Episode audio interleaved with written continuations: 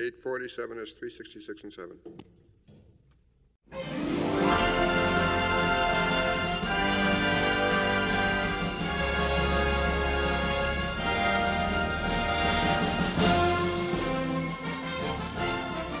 Hello and welcome to A Score to Settle, a podcast about movie and TV music. I'm your host, Brian McVicker. Each episode, I focus on music composed for film and television, whether through analyzing a specific score, uh, taking a deep dive into a particular composer's work, or by way of interviews with guests, uh, both those in the industry and also fellow fans. In this episode, my focus is on composer Elmer Bernstein um, by way of a recurring segment that I like to call Listening to, uh, as it will spotlight a specific composer, uh, whether it's uh, their the tenets of their overall style, or maybe a particular um, chapter in their career, or particular genre, um, or, and maybe even a particular year of their career. Uh, I enjoy figuring out uh, what are those tenets, uh, those aspects, the defining features of a notable composer um, in uh, movie and TV music. Uh, essentially, trying to sort of figure out what makes them sound like them. You know, what makes a Bernard Herrmann score sound like a Bernard Herrmann score, or John Barry, or Thomas Newman, or Jerry Goldsmith, and others. Um, what are those aspects that you can listen for, that you can uh, try to follow and track, uh, whether it's certain instruments, um, maybe a particular musical structure, or it could just be how they approach a project and maybe how they approach it musically is very unique to them. Uh, so I like these segments uh, because I think they're good introductory segments if uh, anyone was curious uh, to know, you know, about a particular composer, you know, if uh, what they what they can listen for in their music if it's new to them. So, while this isn't going to be a complete biography on Elmer Bernstein or an overview of his entire career, um, I did want to begin just by mentioning that uh, he was born in New York in 1922 and he studied classical composition and piano. And uh, it was interesting. It was during his time as a as a pianist um, that Aaron Copland actually um, noted him and uh, kind of recommended him for uh, in order to get work as a uh, as a concert composer. Um, he also spent time in the war.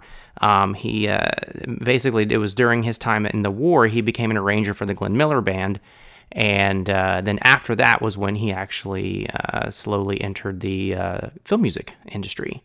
Um, he began his film scoring career basically in the early 1950s and uh, he started out, um, you know, with a lot of, uh, you know, several B movies, but he's kind of part of the second generation of composers in the industry. So, you know, the first generation, the godfathers of movie music, um, Max Steiner, Alfred Newman, Erich Wolfgang Korngold, those guys came along at the start of uh, cinema right there, you know, in terms of the the sound uh, when this you know sound came to film in the late 20s, and then they defined you know and um, introduced the art of music applied to film. So Steiner, Alfred Newman, Korngold, um, Dmitri Tiomkin, these guys, these guys are the the first generation. There, like I said, the godfathers of movie music, and then the second generation um, you've got composers like Elmer Bernstein, and um, you've got Alex North and Leonard Rosenman, a few others uh, that came along, and so they've got that example out there um, to to draw from. But then they're also sort of incorporating what's happening in popular music at that time, and what I wanted to talk about with Elmer Bernstein was um, he had real defining chapters in his composing career. Um, you know, a lot of times composers can talk about typecasting, um, and you know it can affect any of them at any time. You know, and and they can kind of get stuck in a rut, or they become known as the guy for this kind of picture. And what's interesting about Elmer Bernstein is that he went through, and he's talked about, you know, he talked about this in other interviews, but you know, a jazz period. Uh, then he went through westerns, and then he went through uh, comedy. Um, and what I wanted to talk about today was like those chapters um, in his career and, and also how his style still uh, permeated through all of that. Um, and that you can still, you know, listen to a score of his that's sort of infused with jazz colors and tell that it's an Elmer Bernstein score or you can listen to a score of his from a Western and still identify those uh, features of Elmer Bernstein and, and what he brought to his music. And, you know, what I would like to start with as far as uh, discussing the different uh, chapters of his career as uh, jazz, uh, the time when he was known as the jazz guy, and then uh, go into the the westerns, and then hopefully I will make it to that comedy uh, when he became known as the comedy guy, sort of in the late 70s and, and throughout you know um, most of the 80s. Um, but with jazz, it kind of started for him, um, or it started in the 50s. Um, and like I said, early in his career, he, he did some B movies. Um, and then in 1955 56, he kind of had back to back hits that are radically different. Um, in 55, he had Man with the Golden Arm, which uh, stars Frank Sinatra um, as a character named Frankie Machine, who's a, a, jazz drummer and is also addicted to heroin. Um, and that kind of started the jazz chapter of his career. And then the next year, he did the Ten Commandments, the Cecil B. DeMille uh, epic, uh, which was a huge success and kind of for a, for a short time, he became known as the religious epic guy. Um, but with the with Man with the Golden Arm, that kind of um, cemented him for the next you know ten to fifteen years as one of those composers in Hollywood to go to for a jazz inflected score. Uh, there were other you know composers doing uh, jazz or and and bringing jazz colors into their music, uh, like Alex North did in uh, A Streetcar Named Desire in 1951. Um, but Elmer Bernstein kind of had his own, you know, slant on it. So what I want to do is kind of start with Man with the Golden Arm, um, introduce his theme, and then talk about uh, the tenets of Bernstein's style that you can listen for there, and then um, in subsequent scores. Uh, so what I like to do is start with uh, the Man with the Golden Arm, and with this theme, I I, I find that uh, it has a lot of swagger to it. Um, it's a very confident theme, but there's this underlying anger to it. I feel like there there's some there's frustration that's sort of boiling under that you can kind of get with these really high uh, trumpet lines, and I think that represents Frank Sinatra's character's anger at life and frustration with his addiction um, and not being able to escape it. Um, but we can hear a little bit of that here um, in Man with the Golden Arm from 1955.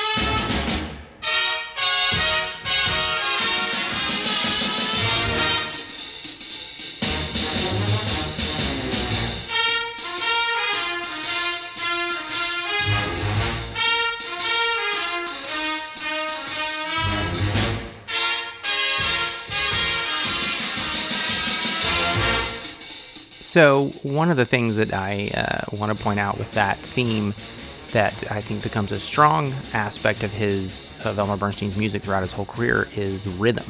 I think he had a strong rhythmic quality throughout his music, um, you know, regardless of the, the genre. And uh, he didn't always rely on it, but it gave his music a real propulsive quality um, and a real swinging kind of quality. But um, you'll find uh, that in, in so much of his music, there is this great um, rhythmic uh, aspect, and a lot of times it's syncopated, uh, which you'll kind of hear when we get to the the westerns. Um, but uh, that's something that I think the, the rhythmic aspect is definitely something that you'll find throughout a lot of his music. And then the other, some of the other aspects that um, I find, I think his music's very approachable. I think his music is very listenable um, and very tuneful. Uh, I think throughout his career, the music that he wrote, I think, um, lent itself uh, to to sort of um, being able to stand apart from the movies that he was scoring um, because they were so tuneful. Um, and a lot of times, maybe not so much Man with the Golden Arm, but um, his music was more uh, was very open and um, uh, sort of broad and, and a lot of times joyous. Um, I think you'll find, you know, especially as you get into his westerns, that he didn't work in a lot of dense harmonies. He worked in a lot of open harmonies, uh, fourths and fifths, uh, that that kind of structure that makes the music sound a little more open and, and approachable. Like I said, uh, and I think those qualities carry through so much of his music. Uh, there's the rhythmic quality and that approachability, uh, the the openness and the, the tuneful nature. Um, but uh, let's go through with another uh, jazz option. So you know that was 1955, Man with a Golden Arm. Um, and you know, like I said, you know, throughout the 50s and, and then the 60s, and even you know, even to the early 70s, he you know he he was called upon to often infuse his music with jazz or blues or sort of a, a an early rock and roll uh, sort of shuffle. Uh, but uh, there was the other another one that was notable um, was Walk on the Wild Side. Um, was as actually got an, an, Academy Award nomination, and there's a real broad sweep in its melody. Um, it's funny when I came to listening to this, um, the swagger that you hear in this melody for Walk on the Wild Side almost could be a Western theme in its own until it kind of picks up into a real uh, kind of uh, bluesy jazz kind of um, uh, tempo.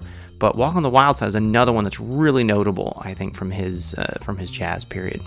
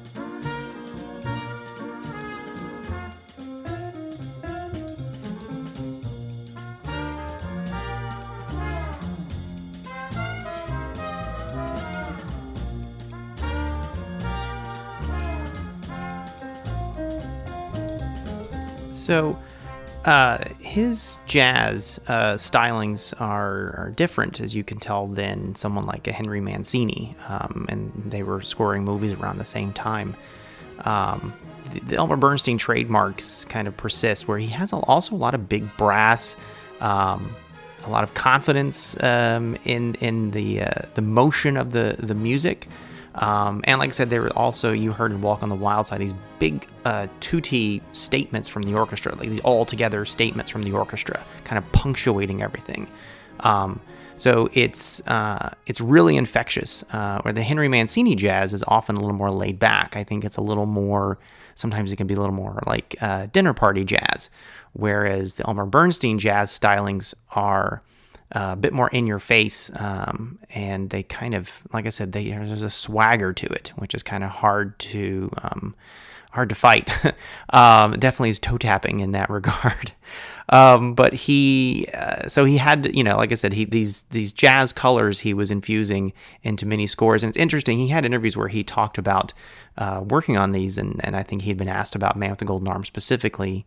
Um, where they had kept mentioning as a jazz score. And he didn't want to call it a jazz score because he said the way the jazz is, it's improvisational, and you can't really do that matched against film. You have to be precise with your timings. And he talked about how what he was doing was basically taking the colors of jazz and blues and just infusing that in his scores for films, So it's not technically a jazz score. He kind of wanted to be specific about that, even if it borrows from that musical idiom. Um, but you know, as far as mixing it with an or, a traditional dramatic orchestral score, one that I thought was really great is Anna Lucasta from 1958, where he gets to mix these sort of dramatic strings uh, while there's also jazz kind of playing through it. And so you can hear a little bit of that here as we go back and forth between the uh, the melodramatic uh, orchestral side with the strings, and then into uh, a little bit of that uh, toe tapping jazz.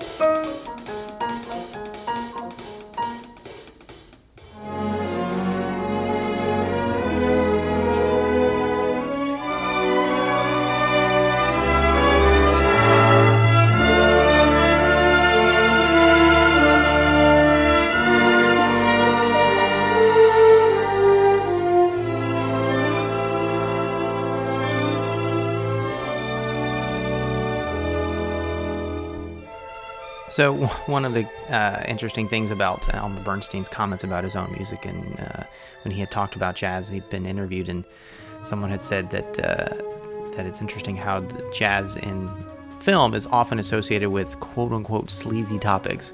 Um, you know, whether it's um, Walk on the Wild Side, where it's about a house of ill repute, or it's about Man with the Golden Arm, where it's about the drug addiction.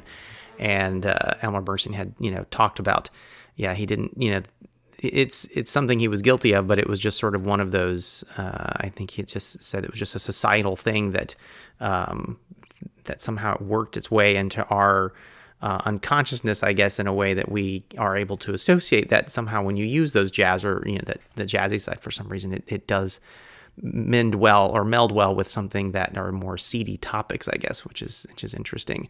Um, and uh, that kind of you know fits the bill for another um, you know jazz score that a jazzy score that he did for the Carpetbaggers in 1964, uh, which was about Hollywood in the 1930s, and it has a you know a lot of um, characters of uh, I guess uh, shaky moral standings, and uh, it, it, his uh, theme for the Carpetbaggers. Um, to me, kind of, it's like a, it's it's a dirty jazz. It's uh, it's got I feel like a, a a cruel a cruelty to it. I think there's there there's an arrogance to the jazz that he um, and to the, his sound for for the Carpetbaggers. I think was really interesting. But uh, you can hear a little bit of that here.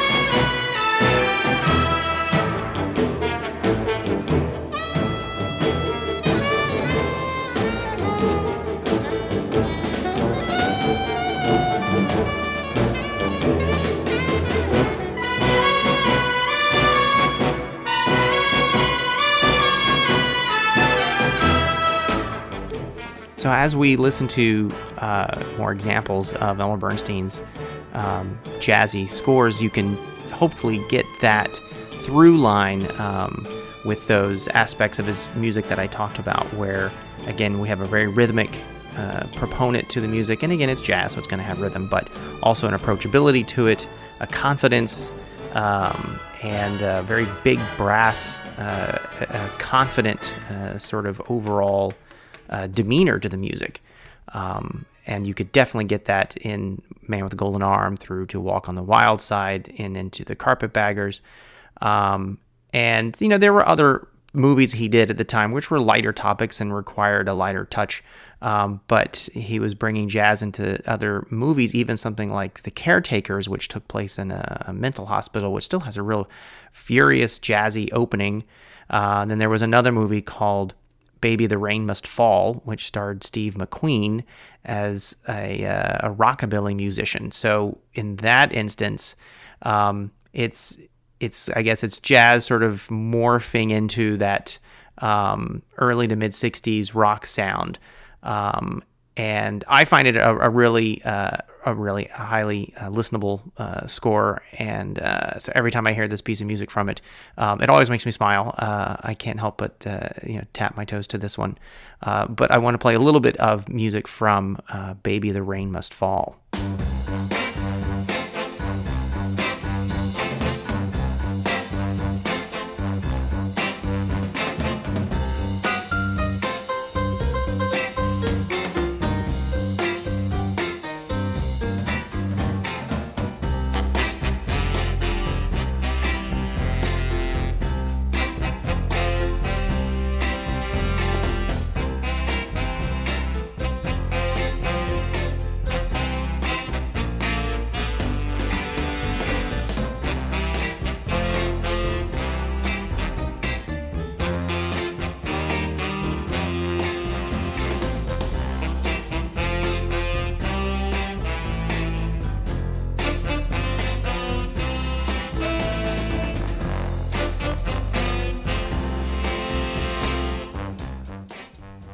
That was a little bit of the of uh, music from "Baby the Rain Must Fall" from 1965.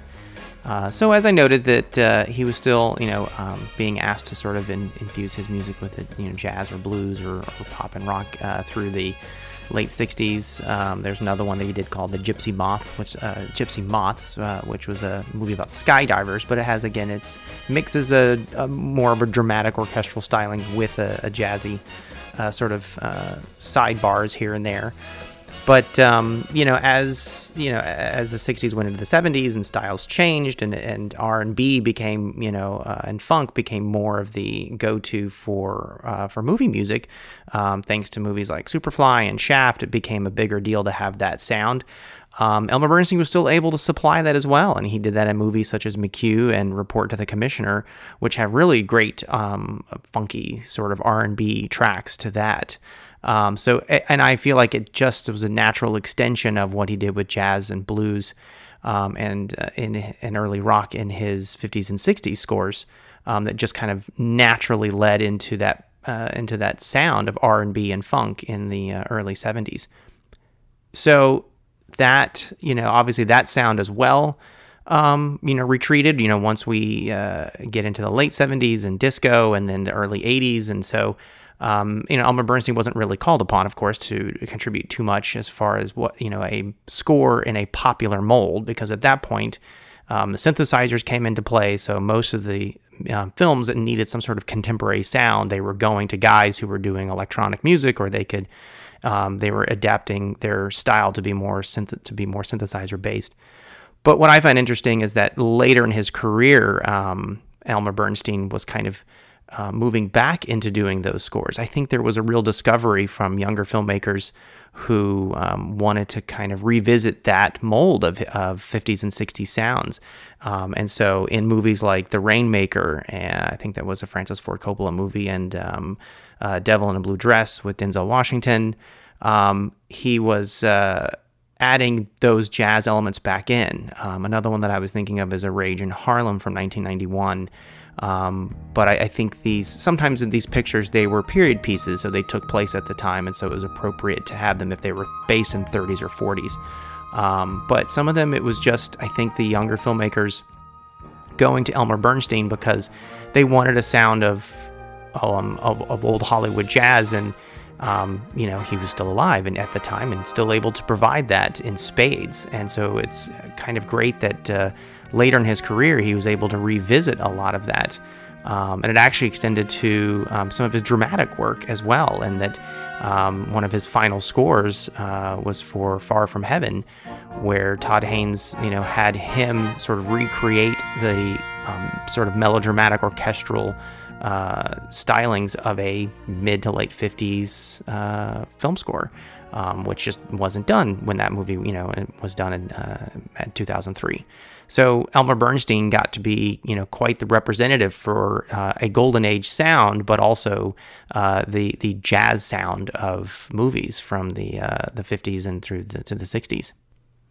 So the jazz period of his career that started in 55 with Man with the Golden Arm, um, it actually ran concurrent to the other major chapter of his career at that time, which was when Elmer Bernstein became known as the Western composer, uh, when he became the go to guy for Western movies. And he uh, took it in a new direction um, that still stands to this day. Um, and it really all started uh, with a picture uh, from 1960 called The Magnificent Seven.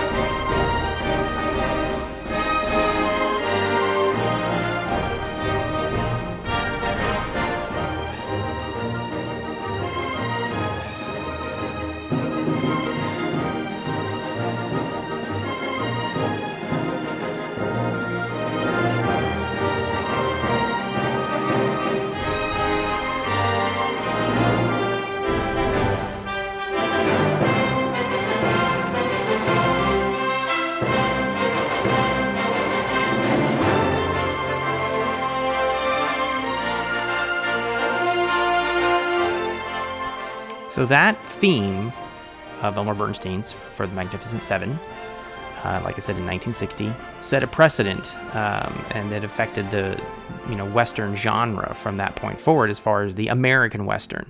Um, when I you know basically gone back and read about it and, and and collected so much you know soundtrack music over the years, it's very interesting that that same decade um, was also the decade that Ennio Morricone came along and uh, sort of gave his own spin on it, which became entirely unique for the uh, the Italian Western, what they call the spaghetti Western. And during the '60s, it was really like you had this two pronged effect with Western films.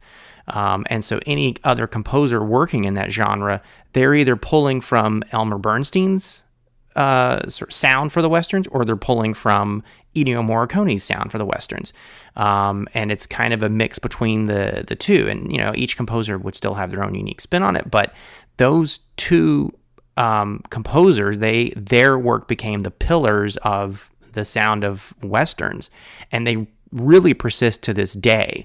Although the Morricone sound has be, is kind of fits a little bit more with the contemporary western, I think because of its um, small scale uh, use of guitars and, and, soloists, things like that. Um, so you don't hear the Elmer Bernstein sound of westerns as much. Um, but it really, you know, became, you know, kind of the all-encompassing sound of this is what an American western film sounds like. And again, kind of going to his tenets, you can hear uh, the rhythmic quality is insane because it's it's almost all driven by that syncopated rhythm um, which just moves it forward um, and, and, it kind of just propels the whole thing, and you're just inexorably pulled along with it. And there's a muscularity to it. Uh, it's just it's a very powerful statement, um, but it's not powerful.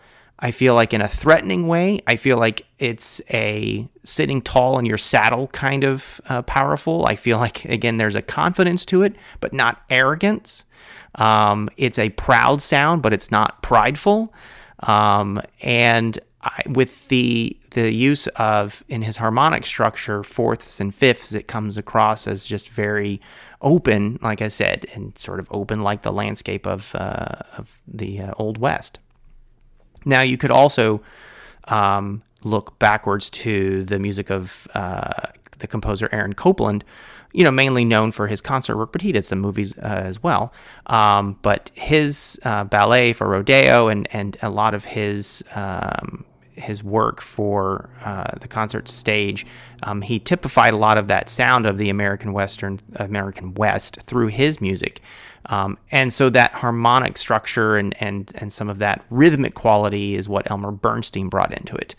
Um, but it's interesting he really did kind of set himself apart because up until then he had done one or two other westerns, but he hadn't really had that kind of canvas to to play on.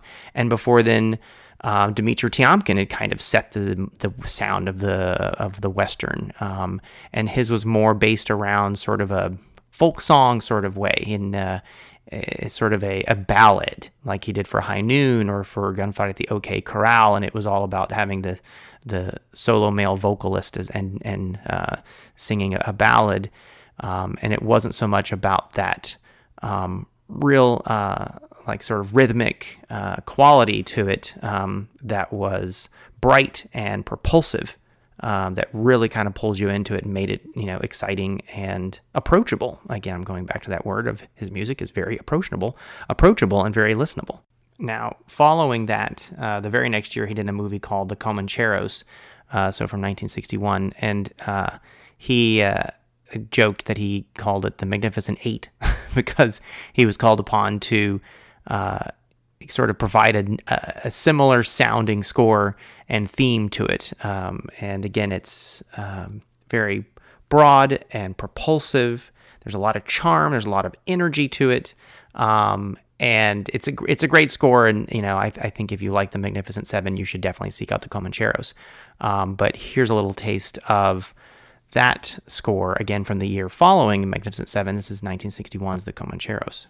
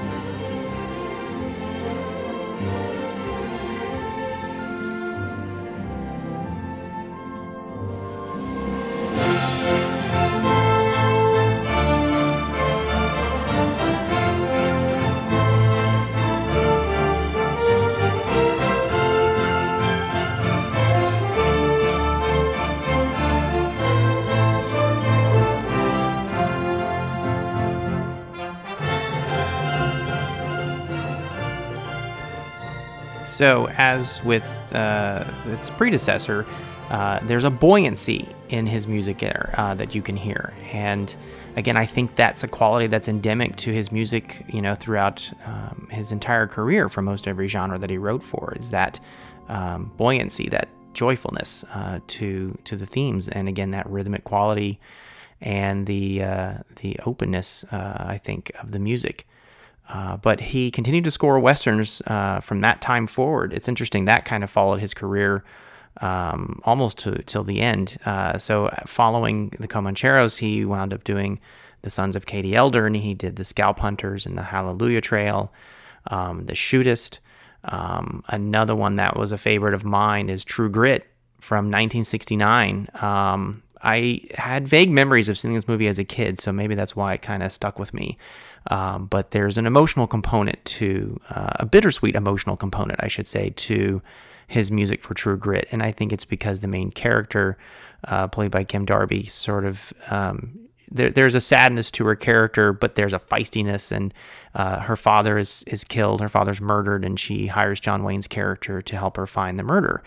Uh, now, this film was remade recently uh, with Jeff Bridges. It was a Coen Brothers movie, and um, interestingly, they used mostly adaptations of uh, existing uh, standards and folk songs um, in the score. Um, but Elmer Bernstein sort of again brought a, broadness to it. He brought his, um, you know, the big theme to it. But there is a a, a bittersweet quality. There's almost there's uh, her theme is sort of more. It be, can become a lullaby at times, and and there's just like I said, a bittersweet quality to it because her character's still gone through this loss, and even though the movie has uh, great action sequences and some humor through John Wayne's uh, perpetually drunk character, Rooster Cogburn, um, you still kind of get the sense that she uh, she still has that missing piece in her life. Um, but what's interesting about this is also the, the, the main theme is expressed in a vocal. Uh, by this was actually the title song was sung by Glen Campbell, um, and that was something that I think carried forward as a tradition from the Dimitri Tiomkin years. So you know, like I mentioned, when uh, Tiomkin hits at the standard as westerns having to have a ballad, um, you know, in High Noon and some of the other movies, and while that kind of went away, you know, it still kind of it persisted from here and there, and that uh, and maybe it was just because of at the time, you know, studios could still look and say, well, if we can make a hit song out of this, that would be awesome. Um, so if we can take that theme you wrote and can we put some vocals to it, some lyrics, um, then that would be great. So that happened with True Grit. It happened with the Sons of Katie Elder and, and a few others. And so this is the uh, the theme from uh, True Grit, um, as sung by Glen Campbell.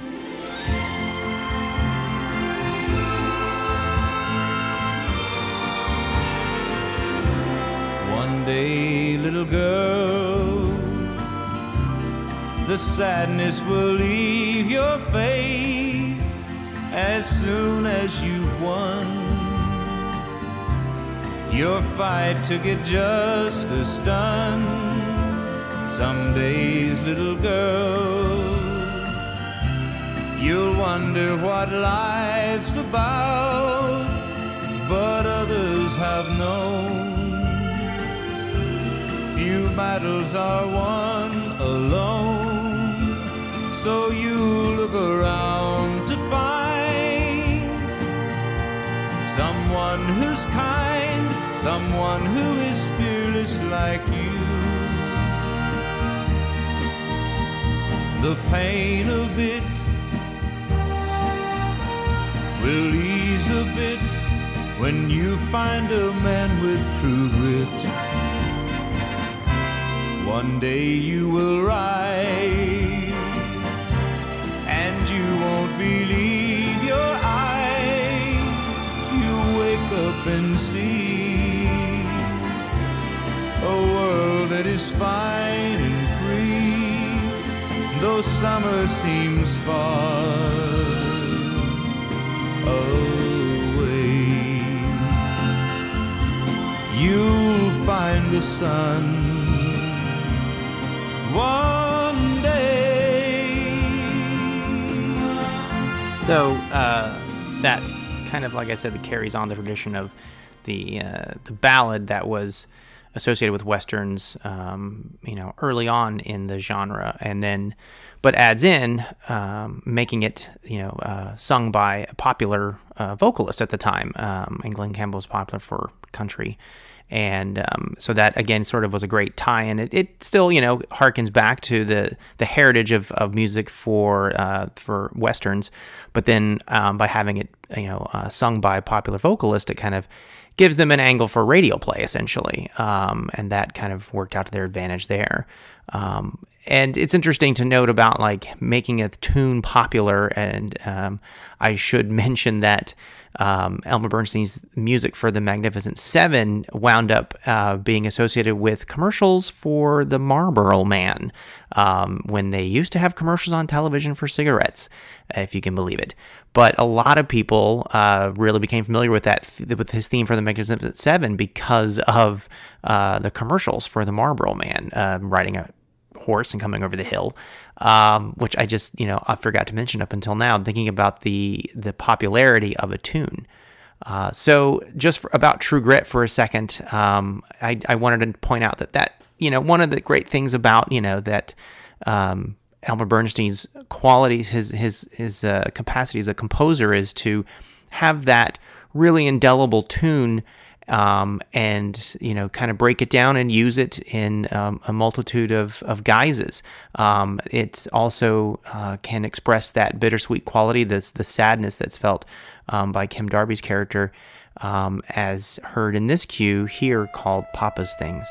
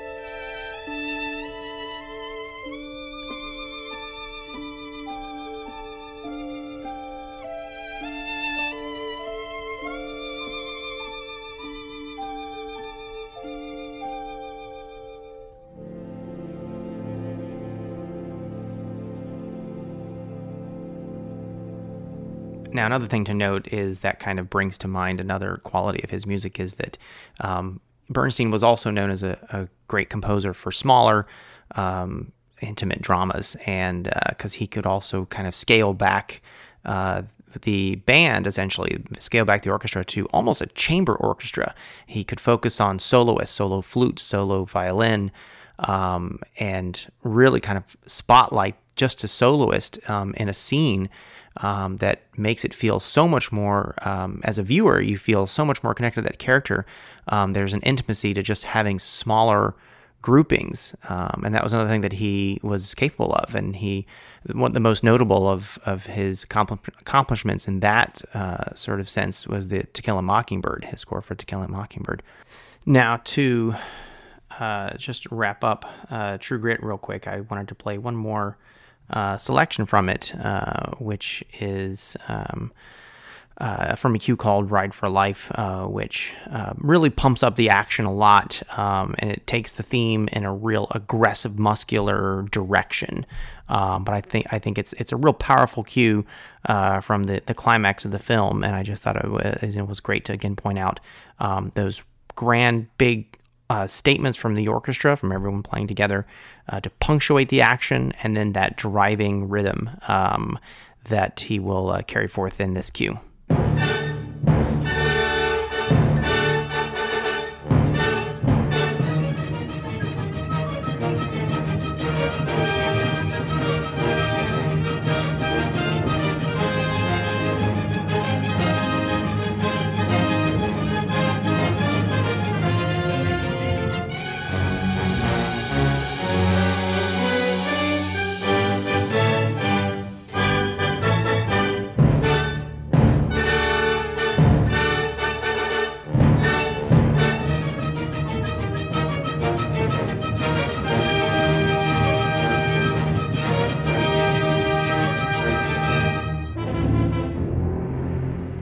Was, you know, in 1969, and he continued on doing westerns through the 70s.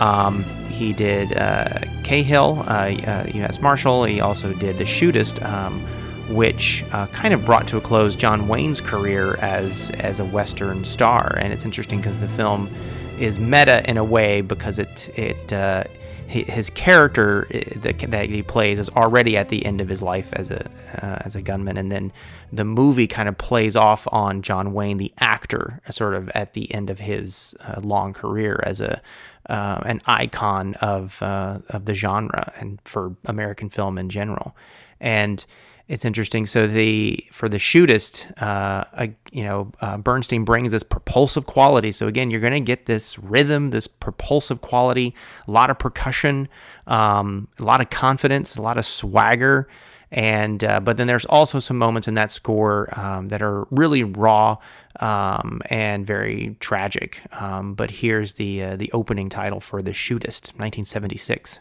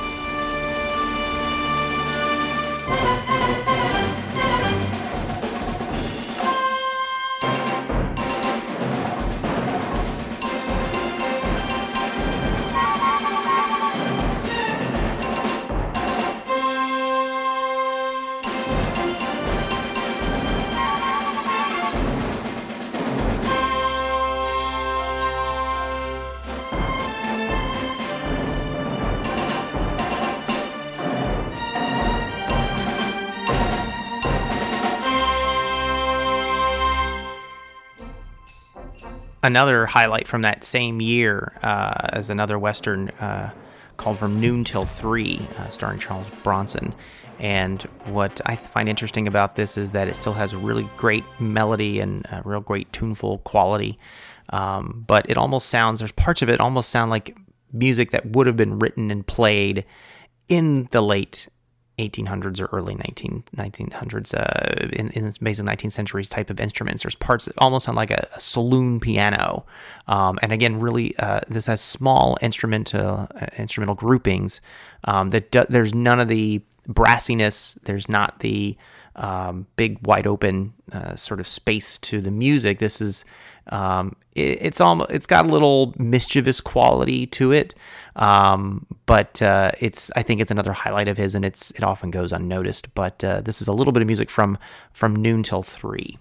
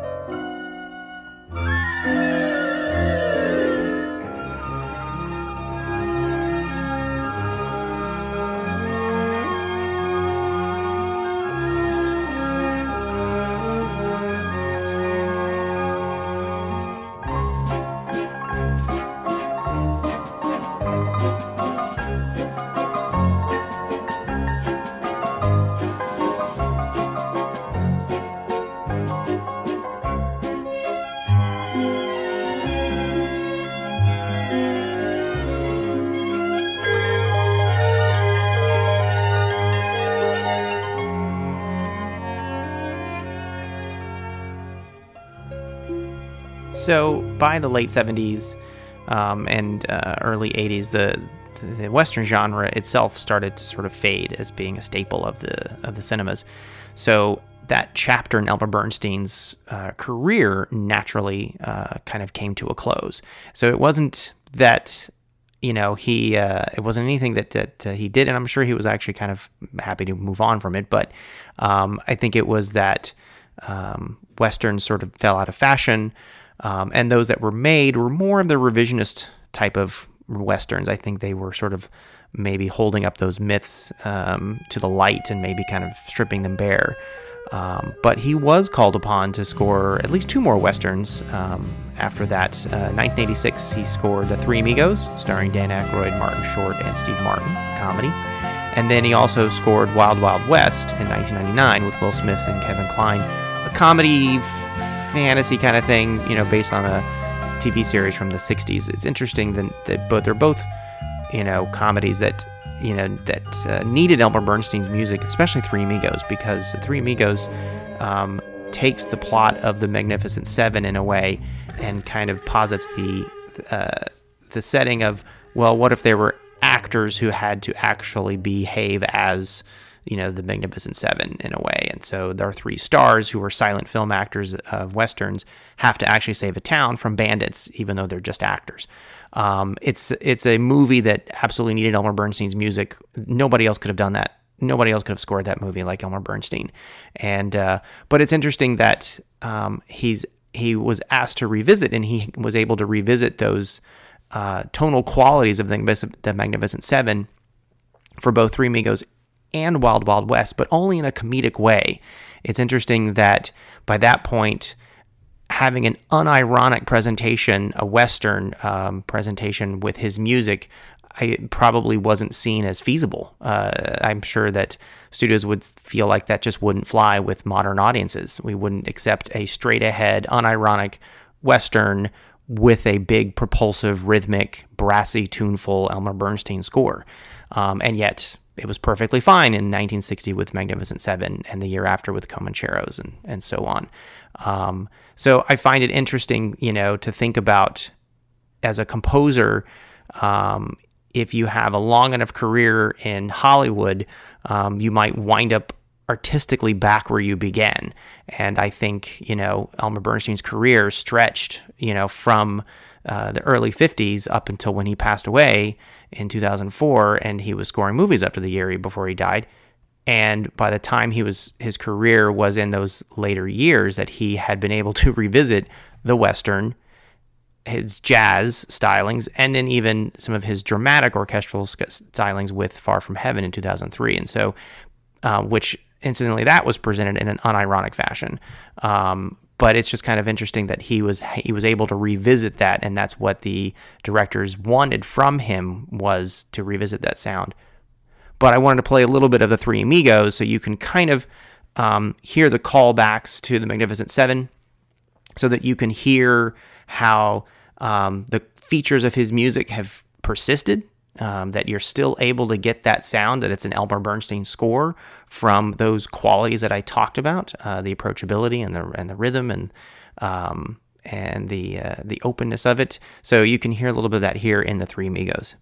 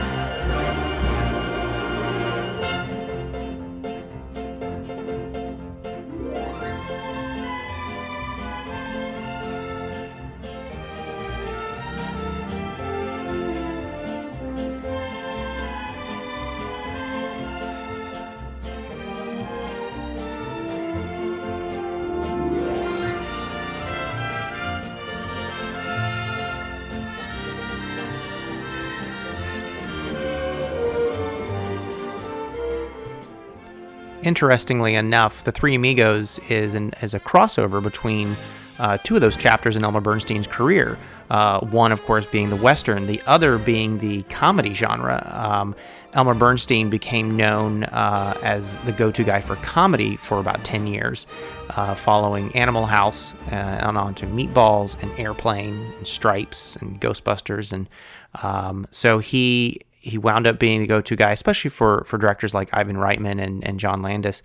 And uh, the Three Amigos represents a, a, cool crossover between those two periods of his career. That it was still in the comedy genre, but he got to harken back to his uh, the western uh, sound of his career as well so that's one of the things that is interesting about Elmer Bernstein's music is there's you know such a consistently high quality to his music, but there's also a consistency of sound. I think his compositional style, I think you know um, in terms of those tenets that we've talked about that you can hear through his music um, from decade to decade, uh, whether it was the 50s, 60s, and on up to the 80s, you're still getting those tenets of the rhythmic quality and the tuneful quality and the openness, um, and uh, like I said, the transparency in terms of the uh, the orchestration and uh, just the real approachable, listenable quality to his music.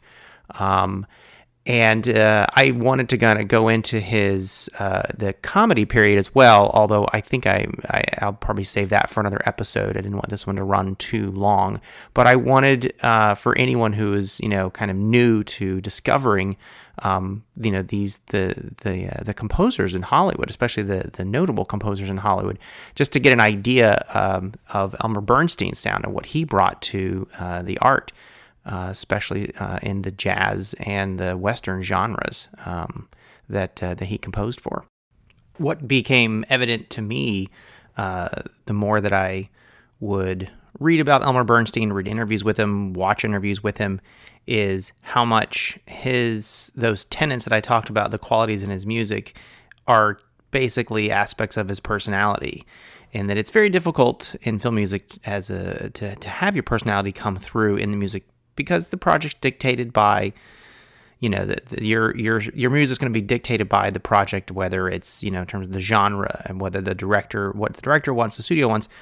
But with Elmer Bernstein I mean his personality came through in every movie that he scored. Um, and I and as I learned about him it's it really is kind of evident in who he was as a person um, in that he was you know uh, very open and friendly um, and and uh, approachable, and had a lot of energy and was vivacious, and um, he he was a strong you know defender of of uh, the the underdog, and um, you know uh, became well known for for he, he was politically active and.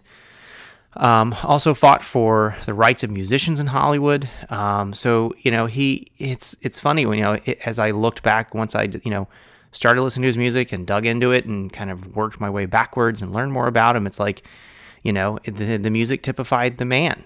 And uh, it's he couldn't you you can't separate the two. It's like when you got Elmer Bernstein to provide music for your movie, you got Elmer Bernstein, the man, in the music. Um, so I wanted to read uh, a response that he gave to an interviewer's question one time, which I thought was really uh, insightful. But he was asked um, one time uh, that uh, whether it's the this is from a book uh, called Music for the Movies by Tony Thomas. It's the second edition here. Um, and uh, the question was Isn't it the composer's job to sympathize with the subject? Um, and uh, Elmer Bernstein replied that the job of the composer is really varied. You must use your art to heighten the emotional aspects of the film. Uh, music can tell the story in purely emotional terms that the film itself cannot. Uh, he goes on to say that the uh, the visual language uh, is basically intellectual, uh, that you can look at an image and you have to interpret what it means. But if you're listening to something, he says, uh, if you're listening to something or someone and you um, understand what you hear, then that's an emotional process. And he talks about music is particularly emotional. If you're affected by it, he says you don't have to ask what it means. And so I think that comes through in his music being particularly emotional. I want to thank everyone for listening today. I hope it was uh, fun for you as it was for me to take a deep dive into uh, composer Elmer Bernstein's music for uh, the Western genre, in addition to those uh, movies that he heightened uh, with elements of jazz as well. In closing, I want to address a few inaccuracies I noted in my earlier statements uh, in this episode, mainly that Far From Heaven was a 2003 release. It's actually 2002. Also, I pronounced Aaron Copland's uh, ballet work as rodeo instead of rodeo, uh, which I blame on uh, living in Los Angeles uh, and uh, hearing about Rodeo Drive all the time. So that's my excuse for that. Um, but if you're interested in learning more, um, check out the site elmerbernstein.com. Uh, it's a good resource about his career and accomplishments. Um, music in this episode was composed by Elmer Bernstein from the following movies uh, Zulu Dawn, uh, The Man with the Golden Arm, Walk on the Wild Side, The Carpetbaggers, uh, Baby the Rain Must Fall, A Rage in Harlem, The Magnificent Seven, The Comancheros, True Grit, The Shootist, From Noon Till 3, and finally Three Amigos. If you'd like to send any comments or questions, you can email the show at a score to settle podcast at gmail.com. Find the blog at ascoretosettle.blogspot.com and also on Facebook at facebook.com slash ascoretosettle. If you listen to the show by way of iTunes, feel free to leave a rating and a review. That's always appreciated. Thanks again for listening.